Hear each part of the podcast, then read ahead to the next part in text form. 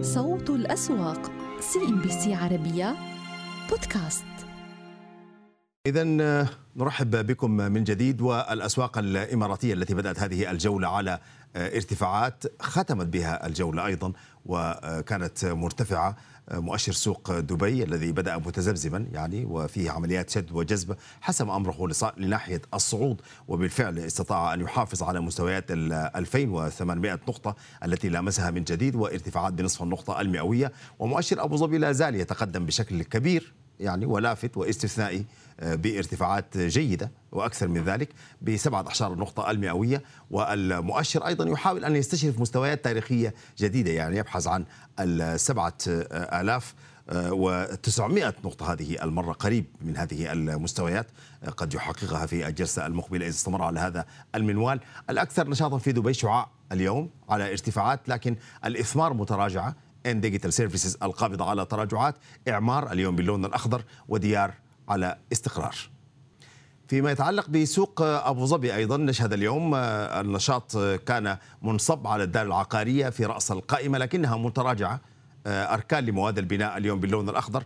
أبو ظبي الأول أيضا على ارتفاعات إشراق للاستثمار متراجعة ورأس الخيمه العقارية متراجعة أيضا.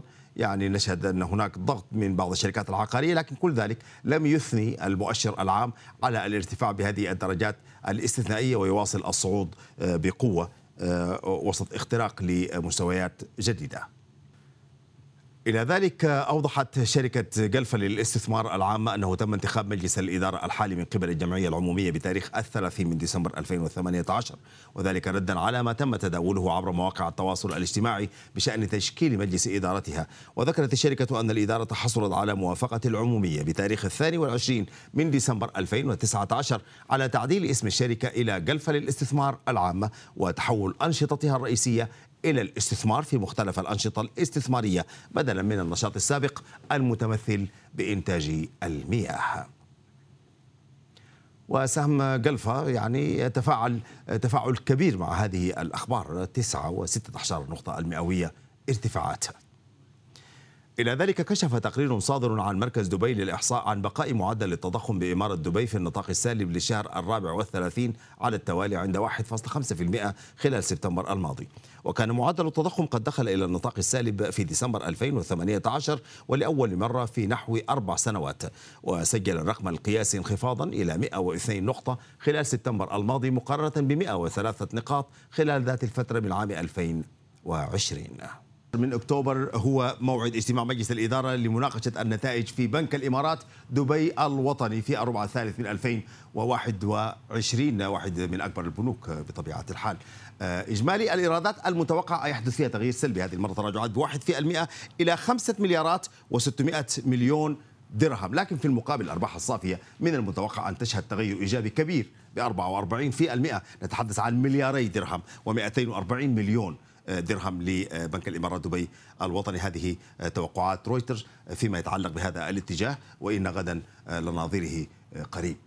إذا فيما يتعلق بسهم الإمارات دبي الوطني نجد أن عائد التوزيعات هو 2.9% مكرر الربحية 12.5 مرة. أداء السهم منذ بداية العام شهد أداء إيجابي كبير ارتفاعات ب 32 في المئة. في سهم بنك الإمارات دبي الوطني منذ بداية هذا العام ويظهر ذلك جليا في هذا العرض البياني لأداء هذا السهم الذي صعد بهذه المعدلات. اذا إلى أسيد خرسات مراسل سي إم بي سي عربية في سوق دبي للحديث عن أداء اليوم. يعني نلحظ أن سوق أبو ظبي أسيد يسير على ذات المنوال بارتفاعات متتالية. لكن سوق دبي بدأ متذبذب هذه الجولة اليوم بين شد وجذب. ما الذي غير رأيه لناحية الأداء الإيجابي؟ ما الذي دفعه؟ أهلا بك يا طيب. يعني هذه التوقعات الإيجابية خصوصا فيما يتعلق بالقطاع المصرفي وكما ذكرت بالنسبة لامارات دبي الوطني. شهدنا خلال الأسبوع الماضي يعني عمليات ضغو... عمليات بيع واضحة وضغوط بيعية على الإمارات دبي الوطني.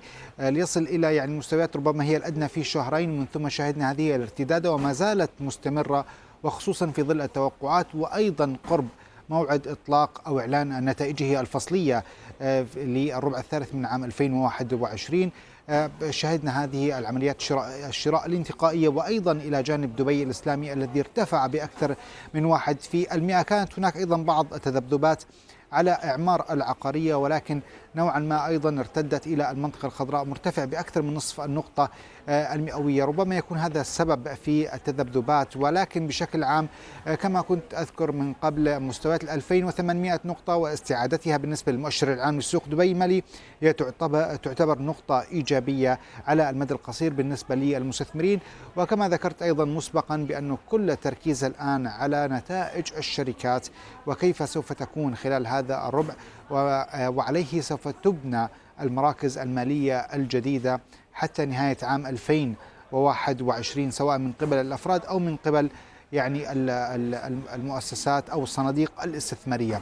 بالنسبة إلى سوق أبو ظبي يرتد هذه الارتداد الجيدة ربما اليوم الثاني على التوالي كذلك واستعاد ويستعيد مستويات 7800 وهو استعادها بالأمس ولكن يثبت فوق تلك المستويات أيضا بدعم من أبو ظبي الأول الذي ارتفع بأكثر من واحد ونصف في المئة العالمية القابضة ما زالت أيضا مستمرة الأخبار الإيجابية وعمليات الإدراج التي أفصحت عنها التي سوف تكون حتى نهاية عام 2021 أيضا دعمت نفسيات المستثمرين بالنسبة للعالمية القابضة شهدنا هذه العمليات الشراء الانتقائية أيضا على العالمية القابضة حتى نهاية جلسة اليوم. اذا نحن نشكرك نكتفي بهذا القدر أسيد خرسات مراسل سي إم بي سي عربية في سوق دبي. شكرا جزيلا لك. إلى ذلك في الأخبار ارتفعت أرباح بنك الكويت الوطني خلال الربع الثالث من العام الحالي 2021 بنسبة 63% على أساس سنوي مسجلة 94 مليون دينار. كما نمت أرباح البنك خلال الأشهر التسعة الأولى من العام ذاته بنسبة 51% على أساس سنوي مسجلة 255 مليون دينار ونمى الربح التشغيلي خلال الفترة ذاتها بنسبة 2% وصولا إلى 415 مليون دينار. البنك أرجع عوامل نمو الأرباح إلى ارتفاع إيرادات التشغيل وانخفاض مخصص خسائر الائتمان وخسائر انخفاض القيمة.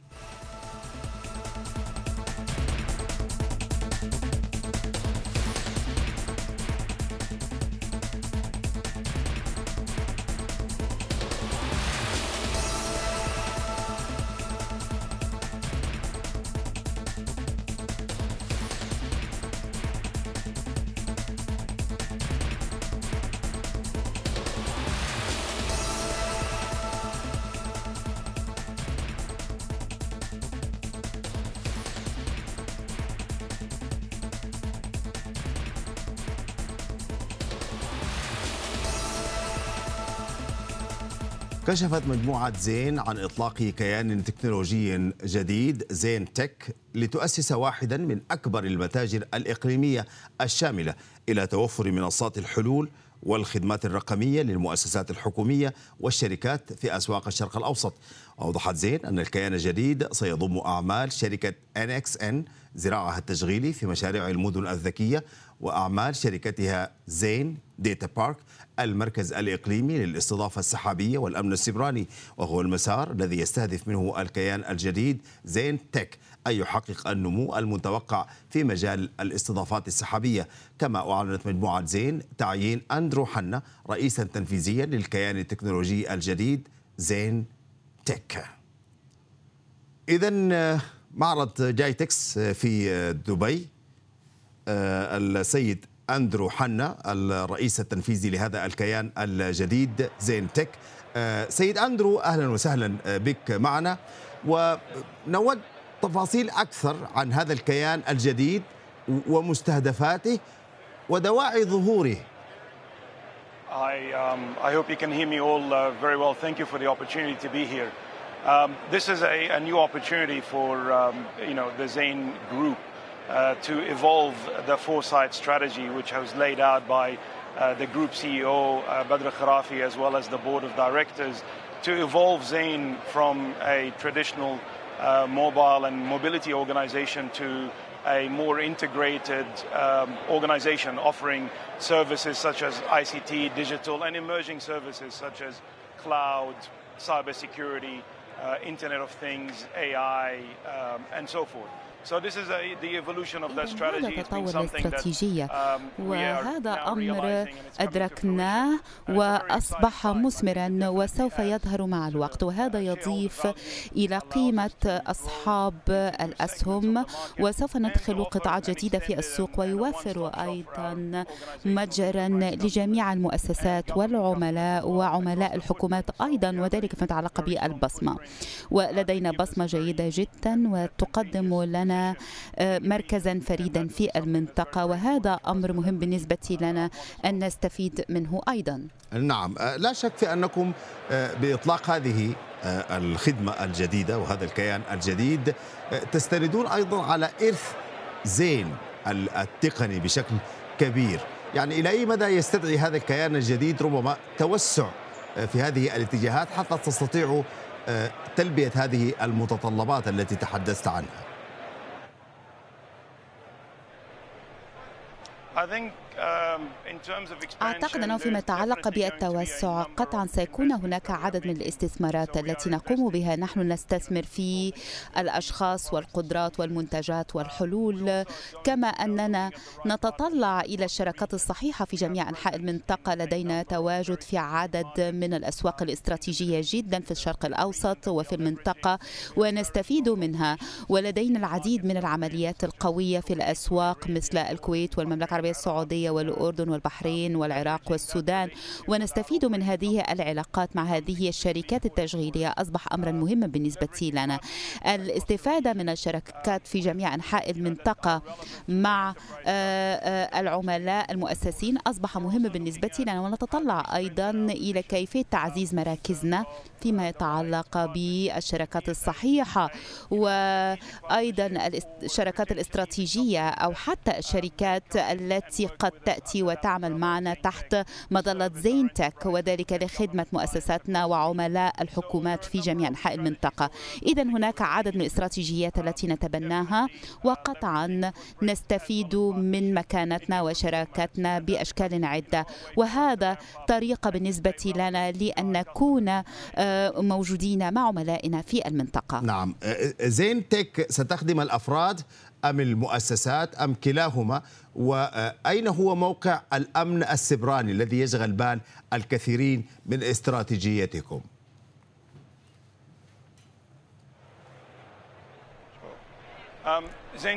زينتك تركز على المؤسسات والأعمال من الأعمال. إذا نخدم المؤسسات ونخدم الحكومات والعملاء.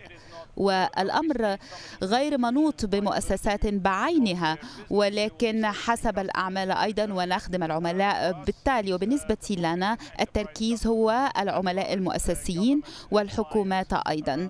في جميع أنحاء المنطقة فيما يتعلق بالأمن السيبراني أعتقد أن هذا أمر حيوي وجزء مهم من استراتيجياتنا والتركيز الذي نتوجه إليه ونبني عليه المعارف في التكنولوجيا ولكن هذا جزء جزء من العلاقة مع الحكومات وعملاء المؤسسات. فإن الأمن أمر مهم ومجال مهم ويخدم الجميع في الوقت الحالي.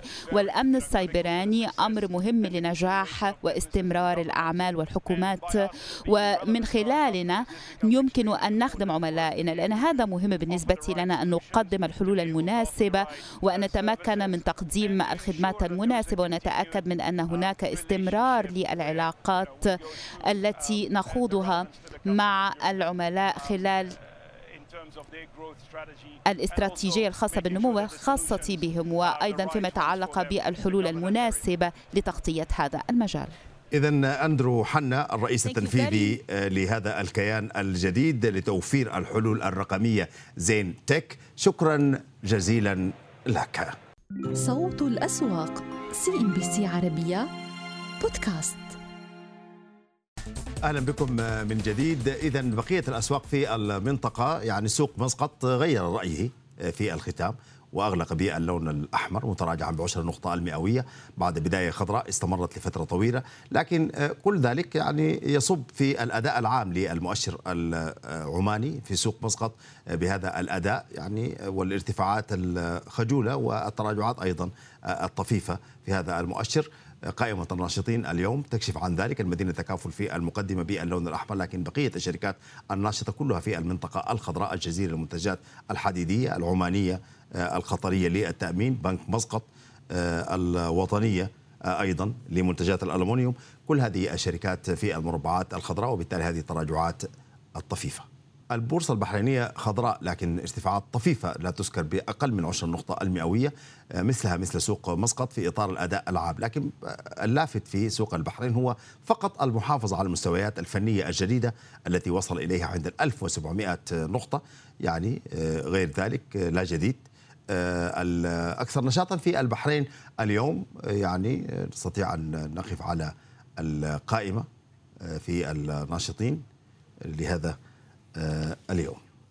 المؤشرات القطرية تغلق متراجعة لكنها محافظة على مستويات ال 11700 نقطة والتراجعات طفيفة بعد بداية خضراء استمرت حتى منتصف الجلسة. لكن يبدو أن عمليات مضاربية تستهدف بعض الأسهم يعني قللت من حدة الدخول للمؤسسات الأجنبية الكثيف الذي صعد بالمؤشر إلى هذه المستويات وقائمة الناشطين تكشف عن ذلك السلام أيضا الخليج الدولية للخدمات. وقامكو كلها متراجعة لكن دلالة على ارتفاعات ودلالة هي دلالة على وجود بعض النزاعات المضاربية. أيضا واحد من الأسهم ذات الصبغة المضاربية موجود في هذه القائمة. مصرف الريان أيضا على ارتفاعات. إلى ذلك ارتفعت الأرباح الصافية لمصرف قطر الإسلامي في الربع الثالث من العام الحالي بنحو 18% على أساس سنوي وصولا إلى 930 مليون ريال كما ارتفعت أرباح المصرف بنهاية الأشهر التسعة الأولى من هذا العام بنحو 14% على أساس سنوي وصولا إلى مليارين ونصف المليار ريال.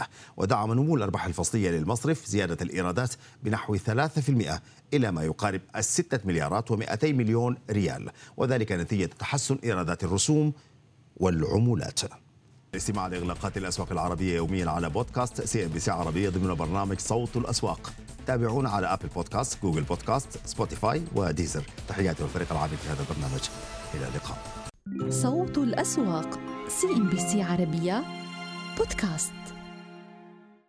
إذا أداء أحمر بالنسبة لمؤشر السوق السعودي بعد سلسلة من المكاسب كنا شاهدناها من نهاية الأسبوع الماضي. اليوم عم نتداول عند 11758 نقطة. السيولة ما زالت بحدود 7 مليار ريال لكن تحولت بفترة المزاد لعمليات شراء بقرابة ال 101 مليون و900 ألف كصافي قيمة. رأينا اليوم المكاسب اتجهت لعدد من الأسهم رغم هذه التراجعات. طبعا اكوا باور مع بدء احتساب المفروض اليوم السهم بوزن المؤشر. كان عليه صعود مع نهاية الجلسة لمستويات ال 71 ريال 50 هللة ضمن هذه التحركات. لكن أيضا توجهت اليوم بعض السيولة لأسهم قطاع المواد الأساسية. كيان ما زال عم بتصدر قائمة النشاط الأكبر ب 14 مليون و500 ألف سهم. دار الأكوا الأركان اكوا باور التصنيع الوطني ب 8 مليون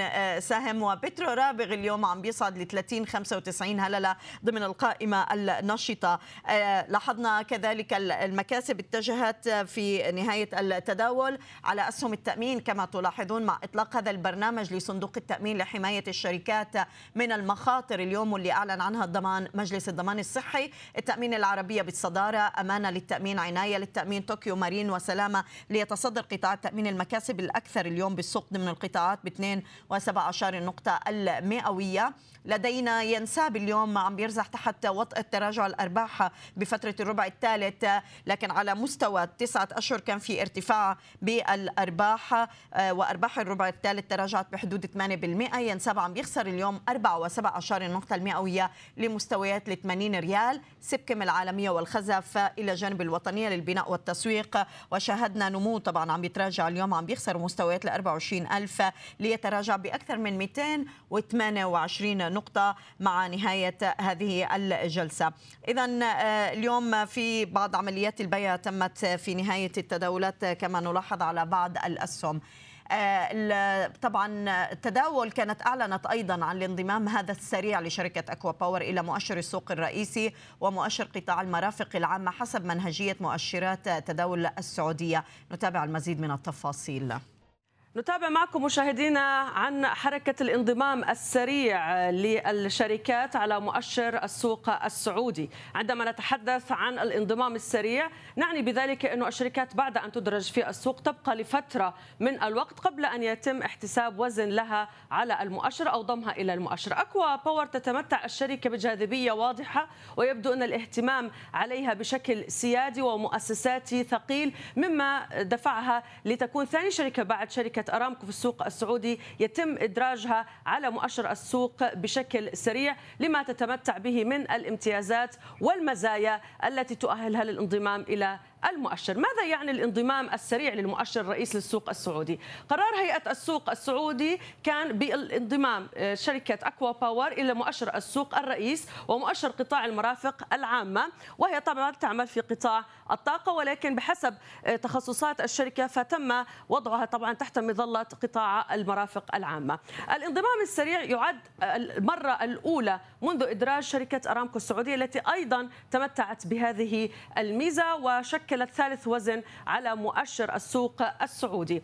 تعد آه، طبعا هذه آه، ثامن أو تاسع شركة آه، يتم إضافتها منذ بداية العام 2021 من الربع الثالث طبعا. نتحدث عن شروط الانضمام السريع للاكتتابات الأولية وخاصة عمليات ال IPOs الثقيلة والكبيرة التي تشهد هذا الزخم الكبير جدا من عمليات التغطية. يجب أن تكون القيمة السوقية للأسهم الحرة لا تقل عن 10 مليارات ريال وهذا هذا طبعا توفر بالنسبة لشركة أكوا باور. ويتم تفعيل الانضمام بعد إغلاق اليوم الخامس. لذلك تفاجأت السوق بهذا القرار بعد طبعا مرور أسبوع على إدراج الشركة في السوق السعودي. تم تفعيلها ووضع لها وزن على المؤشر. جلسة يوم الأحد السابع عشر من أكتوبر بداية الأسبوع. ارتفع السهم فيها ب 4.1 في المئة ووصل إلى مستويات التسعة وستين ريال وعشرين هللة. أذكر من جديد طبعا السعر الذي أدرجت عليه الشركة في السوق. استطاعت من أول جلسة تداول له أن تعطينا النطاق السعري المتذبذب العالي. عليها. القيمة السوقية بعد إغلاق جلسة يوم الأحد السابع عشر من أكتوبر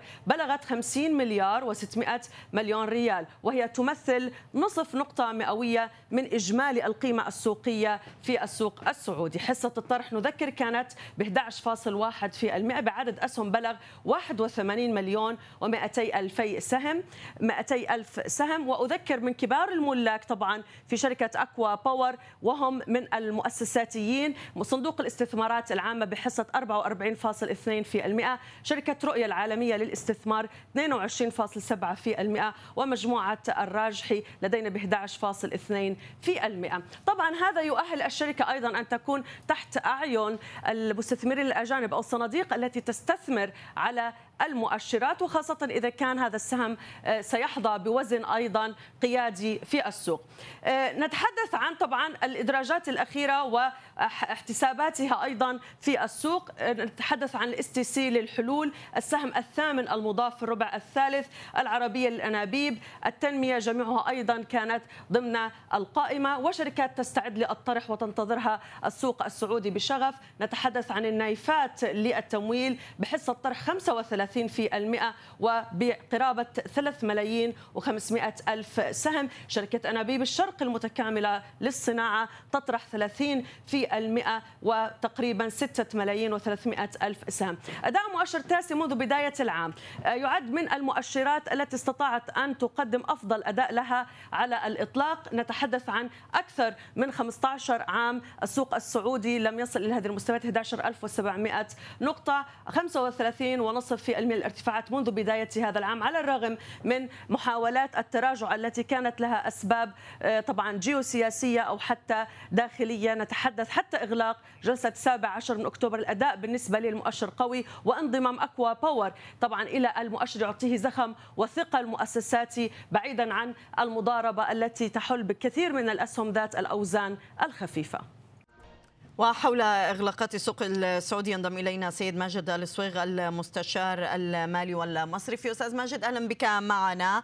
يعني شايفين بدأ السوق بعد سلسلة من المكاسب بعد عمليات جني الأرباح الطفيفة لكن حافظنا على 11750 نقطة. اليوم هذا الانضمام السريع واللي تحدثنا عنه بالنسبة لضم سهم ACWA Power يعني كأسرع يمكن سهم مدرج يضاف إلى وزن المؤشر. كيف ممكن نفسره وما هو تأثيره أيضا على السوق للفترة القادمة؟ مساء الخير أختي ميساء مشاهديك الكرام على CNBC عربية. طبعا هذا مؤشر إيجابي للسوق السعودي يعني أن السوق له وزن وثقل. هذا يؤثر في مقدار المؤشر وحساب المؤشر مما يجعل الحركة يعني في المؤشر والتذبذب فيه مدروس. وزيادة لعمق السوق السعودي. هذا يدل على مكانة الشركات السعودية التي تطرح وأنها الآن تطرح بعناية. أما الشركات يعني التي تدخل السوق وما زالت في بداياتها نرى أنها لا تضاف إلى قيمة المؤشر بسبب التذبذب العالي لها. نعم. بالنسبة للسوق السعودي طبعا نحن الآن نتداول عند قمة 2000 تقريبا 8 آه هذه القمة تعادل وما سجله السوق 11783 نقطة تقريبا ومن قاع كورونا 5959 في تاريخ 12 مارس 2020 نحن نتحدث خلال سنة ونصف فقط رأينا ارتفاع يعادل تقريبا 100% في المؤشر السعودي. هناك شركات تسجل أعلى سنوي شركات قيادية. هناك تحرك لأرامكو هناك تحرك لسابك هناك تحرك للراجحي لأسهم البتروكيميكال. هذا يدل على نظرة مستقبلية بأن الشركات السعودية تسير ضمن رؤية المملكة 2030 طيب اليوم يعني واضح إنه قطاع التأمين تفوق بشكل واضح أستاذ ماجد على القطاعات رغم هذا التراجع اللي عم يشهده على السوق وقفزة تقارب 2.17 النقطه المئوية. استمعت معنا يمكن للحديث اللي يعني تحدث به المتحدث الرسمي لمجلس الضمان الصحي. إطلاق هذا الصندوق لحماية شركات التأمين برأيك إلى أي مدى ممكن نشوف أثره مستمر على الشركات؟ وقد متوقع إنه يكون بالفعل هناك قدرة على على تخفيض تكلفة بوالص التأمين بالفترة المقبلة؟ قطاع التأمين قطاع واعد ومنذ عام 2019 وهو يشهد طفرة نوعية وفكرية في مجالس الإدارات وفي المنتجات التي يقدمها لعملائه لذا نرى كل يوم وكل شهر عن آخر هناك ما يدعم هذا القطاع للاستمرار لذا نوجه رسالة لجميع الجهات الرقابية للتعاون في إنقاذ الشركات المتوقفة من شركات التأمين للعودة إلى سوق العمل والمنافسة من جديد في ظل وجود محفزات مستمرة على هذا القطاع، أيضا الاندماجات والاستحواذات ساعدت. قطاع التأمين في مستوياته الآن الملاءة المالية أعلى مما كانت عليه سابقا. في بداياته بدلا من رأس مال 100 مليون. الآن نرى بأن جميع شركات التأمين تحاول رفع رأس مالها إلى 300 وربما 500 مليون وقد نشاهد هناك شركات مليارية وقيمتها السوقية أيضا تعادل ذلك مثل الآن بوبا والتعاونية للتأمين. لذا قطاع التأمين هو واعد. لا ما زال لديها أيضا مجال للتوسع في القطاع الحكومي في حال أقرت الحكومة التأمين على الموظفين الحكوميين. فهذا يعني هناك قطاع واعد في المملكة العربية السعودية. يعني المجال مفتوح له من هنا إلى 2030 وتجاوز جميع التحديات. قطاع التأمين فنيا كان يجني ربحه في الثلاثة أشهر الماضية في ظل ارتفاع بعض أسهم القياديات والصناعيات. والآن هو في مناطق ارتدادية. رأينا تفاعلها بداية من اليوم. تجاوز مقاومة مهمة في القطاع المؤشر التأمين. ونتوقع استمراره إلى نهاية هذا الأسبوع وربما بداية الأسبوع التالي. ومن ثم جني ربح طبيعي بسبب أن هناك من تعلق في الفترة الماضية في مستويات سعرية يحب الخروج والتخارج من القطاع والتوجه إلى قطاعات حركة مثل القطاع الصناعي وما هو متوقع لها من نتائج إيجابية. قطاع التأمين قطاع جدا واعد في المملكة العربية السعودية. في حال تكاتفت جميع الجهود سنرى عودة حتى الشركات المتوقفة ودعمها لمسيرة هذا القطاع وربما الاندماج مع شركات أخرى لتكون أكثر قوة.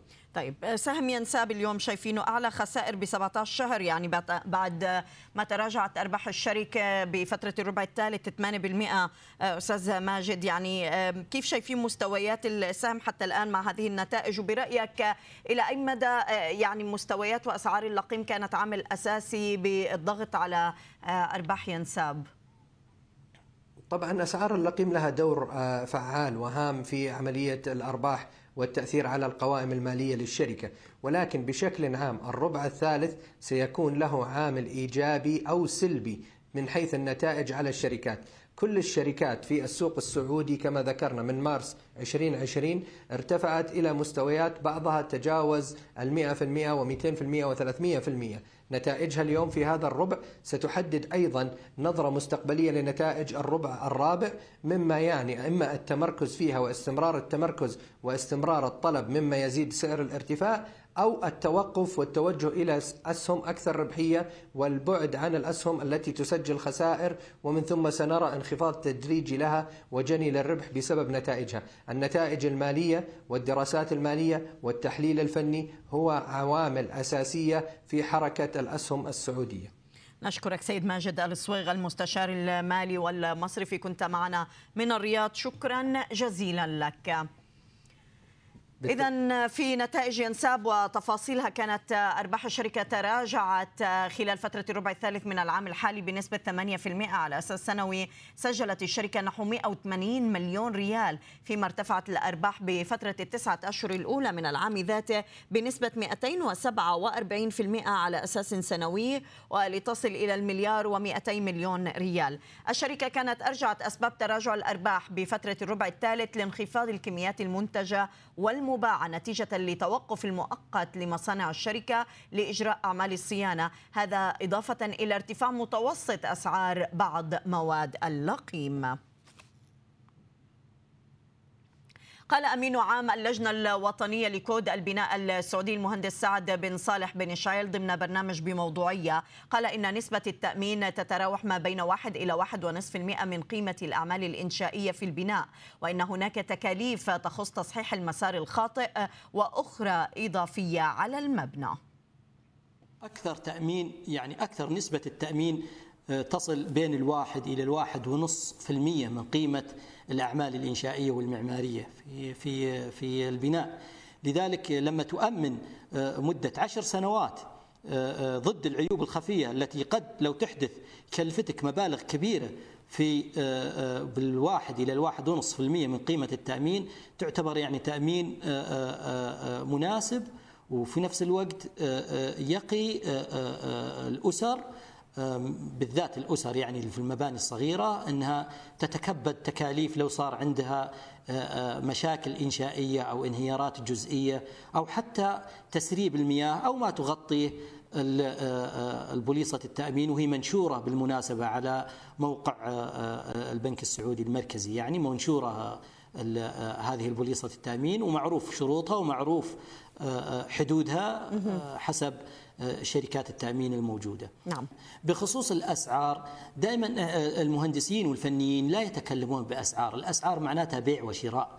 ولكن المهندسين وذوي القطاعات قطاع البناء والتشييد دائما يتكلم عن تكاليف تكاليف وأثر اقتصادي.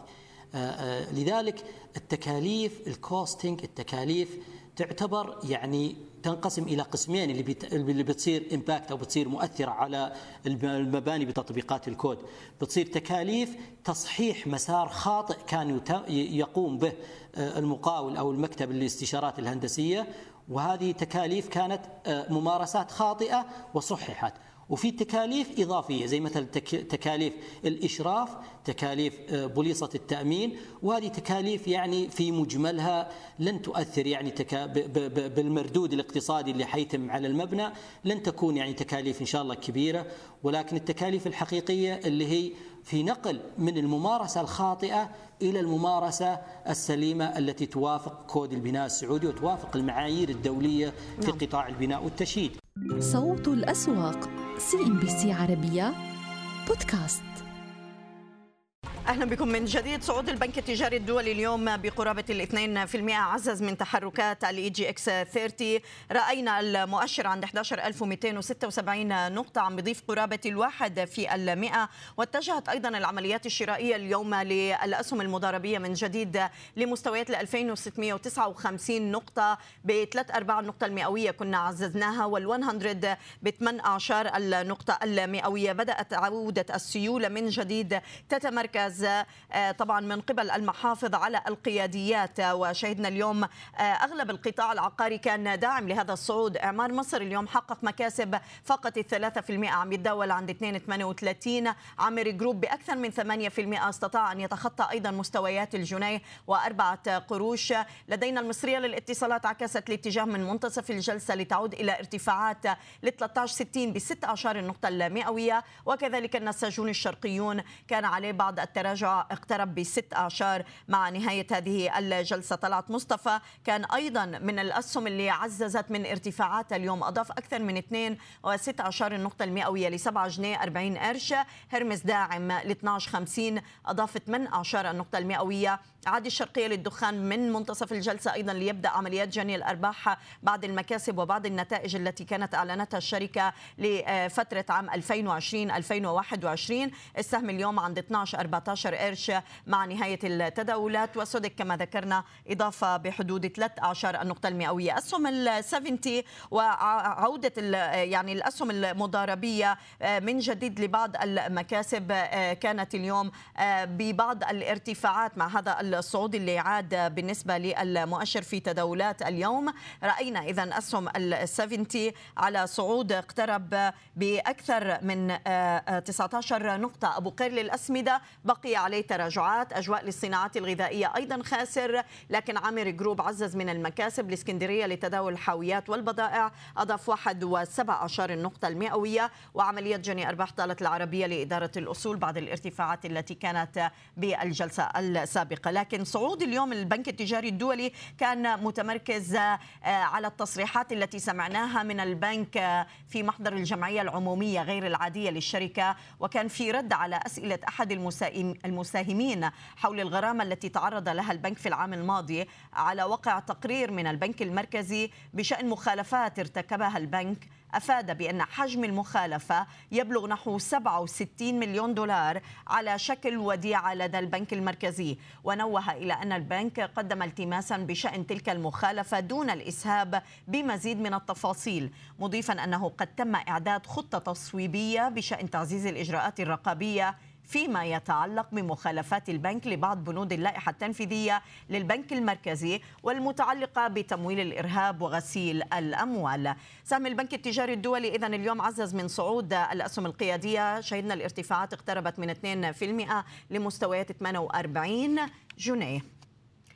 أعلنت إدارة البورصة المصرية تغطية طرح أسهم إي فاينانس للاستثمارات والمدفوعات الرقمية بالطرح العام بمعدل 61.3 مرة وبلغت قيمة الطلبات نحو 22 مليار و100 مليون جنيه بعد تقديم طلبات بلغت إجمالا قرابة المليار و600 مليون سهم بينما المعروض في الطرح هو 25 مليون و700 ألف سهم وبسعر 13 جنيه 98 قرش للسهم الواحد. على أن تكون بداية التداول يوم الأربعاء المقبل. وكان يشترط لتقديم الطلبات سداد 25% من قيمتها بشريحة الطرح العام وهو ما يعني إيداع أموال بقيمة 5 مليار و500 مليون جنيه.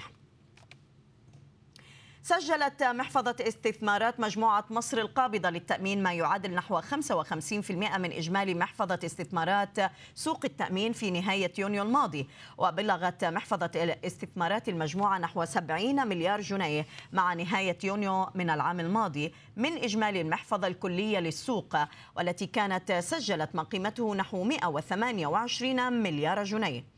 وأشار رئيس مجلس إدارة الشركة بأن الخطة الاستثمارية للمجموعة تركز على التوسع في استثمارات جديدة بجانب إعادة هيكلة حصص المجموعة في الشركات والمؤسسات المختلفة.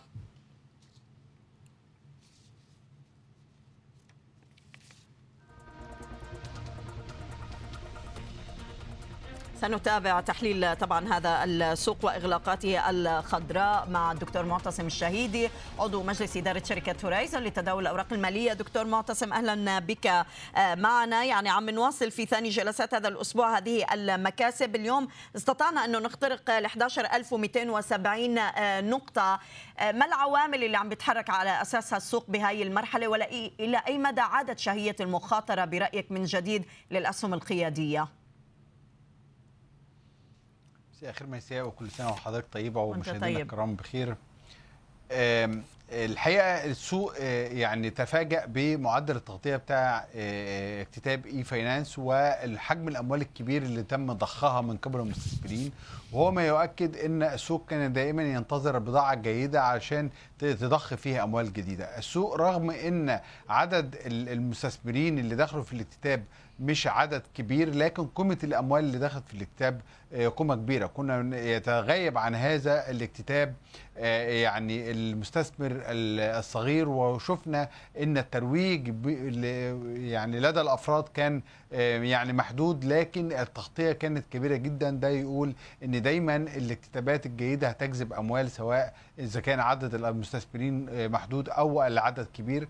الاكتتاب هو الأكبر بالمقارنة بالمصريه للاتصالات من حيث القيمة لكن المصريه للاتصالات كانت هي الأكبر من حيث عدد المستثمرين اللي دخلوا في السوق نتيجة هذا الاكتتاب نرجو إن هي تكون آه، فاتحه خير على السوق كله إن يبدأ الطروحات الحكومية بشكل متتالي ويعني ننصح دائما إن هذه الاكتتابات ما تتأخرش وتكون الشركات اللي داخلة في البرنامج الحكومي هي شركات ذات آه، جودة آه، وذات طلب عالي من قبل المستثمرين. حتى نجذب شركات جديدة داخل السوق وتكون ترفع من القيمة السوقية للسوق ونقدر إن إحنا نجذب شريحة معينة من المستثمرين الأجانب زي ما حصل في اكتتاب e-finance. نعم. ده انعكس على شهية المستثمرين بالنسبة للأسهم الثلاثينية.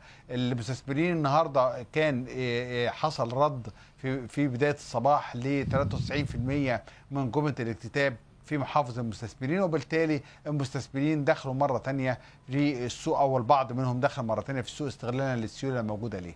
كمان شفنا الصعود النهارده كان متركز على الشركات اللي ليها أو معتمدة على ال raw materials أو المواد الأساسية آه، زي عز حديد زي مصر الالومنيوم وغيرها من الشركات اللي مرتبطة بأسعار السلع الأولية زي آه، شركات الأسمدة آه، وخاصة إن هي آه، أغلب الشركات اللي كثيفة استخدام للطاقة بتستفيد خاصة الغاز بتستفيد حاليا من الفروق ما بين السعر الغاز المقدم لهذه الشركات وأسعار الغاز العالمية خاصة لو هذه الشركات عندها القدرة على التصدير وبالتالي بتقدر تستفيد إن الغاز في مصر ب 4.5 آه، دولار للمليون وحدة حرارية لكن عالميا يعني كان الأسبوع الماضي الماضي كان وصل فوق ال 6 دولار والآن يدور حول 5.5 آه، دولار لمليون وحده حراريه ده معناه إن آه، الشركات المصرية عندها القدرة على التنافسية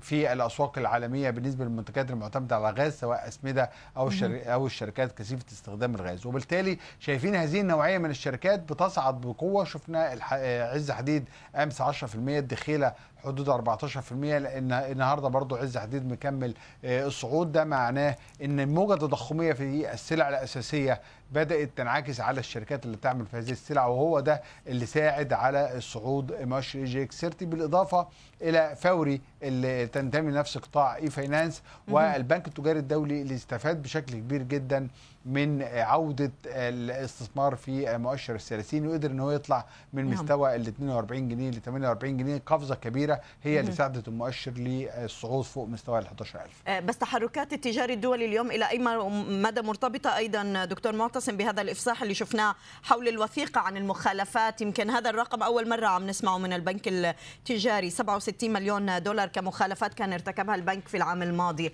أه، يعني اليوم أه، البنك عم يتحدث إنه عزز الإجراءات الرقابية والمتابعة يعني بالنسبة للحسابات وأيضا في محاولة لتجنب هذه المخالفات قد إيه عزز اليوم من صعود السهم؟ آه، يعني في اعتقادي إن السهم صاعد من قبل هذا الإعلان لكن هذا الإعلان بيعزز الثقة في الرقابة من قبل البنك المركزي والرقابة الداخلية في البنك التجاري خاصة هو أكبر بنك قطاع خاص في آه، السوق والبنك له سمعة طيبة. وفي اعتقادي إن هذا الأمر وإن كان غير مكرر في البنك التجاري لكن هيكون إنذار قوي لكافة البنوك آه، المصرية بأن البنك المركزي يعني سيشدد من رقابته بشكل كبير وإنه لن يترك أي مخالفة. وفي اعتقادي إن قوة البنوك المصرية تأتي من هذه الرقابة والحكيمه كمان لأن الرقابة واضح جدا إن هو اتخذ أسلوب معالجة مالي في جزاء البنك وهذا الأسلوب لا يؤثر على المركز المالي للبنك وبالتالي النتائج الأعمال الجيدة اللي إحنا شايفينها خلال الربعين الماضيين يعني ولهذا إعلان هذا الإجراء وإن هذا الإجراء هو الإجراء الوحيد اللي تم اتخاذه قبل البنك عزز من الثقة في البنك بشكل كبير. وإحنا في اعتقادنا إن البنك التجاري هيقدر يتجاوز كل هذه المشاكل وانه نتائج أعماله ومعدلات النمو الثابتة اللي حققها على مدى سنين كبيرة من 20 ل 30% هتستمر وإن الجهاز المصرفي بشكل عام ومضاعفات الربحية المنخفضة في في الجهاز المصرفي في بنوك المقيده في البورصة هتخلي هذا القطاع أكثر جاذبية. وشفنا خلال الأسبوع الماضي حتى على الأسواق الأمريكية إن القطاع المصرفي هو اللي كان معزز لأداء الأسواق الأمريكية. وفي اعتقادي أيضا إن القطاع البنكي في مصر هيكون معزز لأداء السوق المصري. طيب شايفين مصر الجديدة للإسكان؟ يعني الشركة عم تقترح توزيع كوبون 10 قرش آه، للسهم عن عام 20 2021 دكتور معتصم، الشركة ما زال عندها موضوع المزايدة على بعض الفدادين في منطقة القاهرة لكن يبدو إنه هذا المزاد تأخر، آه، قد إيه عملية التأخير ممكن تأثر على مستويات السهم بالفترة المقبلة؟ آه، نفتكر إن مع الإعلان عن قبول آه، العروض الفنية لبعض الشركات وان ده تزامن بوجود السعر السهم في حدود 5 جنيه و70 قرش الآن في حدود ال 4 جنيه 90 4 جنيه 80 كان أمس في حدود هذه الأسعار. آه، بالتأكيد اللي ما يحرك مصر الجديدة في الأساس هو عمليات بيع الأراضي لأن عمليات بيع الأراضي هو الايراد الرئيسي بالنسبة للشركة ومحفظة الأراضي الكبيرة اللي موجودة في الشركة سواء في لوبلس الجديدة أو في القاهرة الجديدة هي المحرك الرئيسي. المشاركة في أرض القاهرة الجديدة اللي هي 1695 فدان حجم ضخم أكثر من 7 مليون متر حجم ضخم من الأراضي وضمان حد أدنى من الإيراد نتيجة المشاركة على هذه الأرض سيجعل هناك دخل ثابت بالنسبة لمصر الجديدة وبالتالي ده هيرفع من التدفقات النقدية اللي هتأتي اللي هتكون قادمة للشركة وبرضه هيرفع من معدل الكوبون المنخفض اللي إحنا شايفينه دلوقتي بالنسبة لمصر الجديدة. عمليات بيع الأراضي توقفت يمكن بشكل كبير آه، أو يعني تباطأت بشكل كبير خلال العام الماضي. أعتقد إن بند المشاركة على ال 1695 فدان هو ده اللي هيساعد مصر الجديدة على التحرك في حركه الكاش اللي موجود ليها. في اعتقادي إن هذا الأمر يجب على إدارة الشركة إن هي تسارع فيه بشكل كبير خاصة هناك عروض فنية مقدمة ويجب البت فيها حتى يبدأ التشغيل في هذه المشاركة ويضمن تدفقات نقدية جيدة للشركة. نشكرك دكتور معتصم الشهيدي عضو مجلس إدارة شركة هورايزون لتداول الأوراق المالية. كنت معنا من القاهرة. صوت الأسواق سي إن بي سي عربية بودكاست.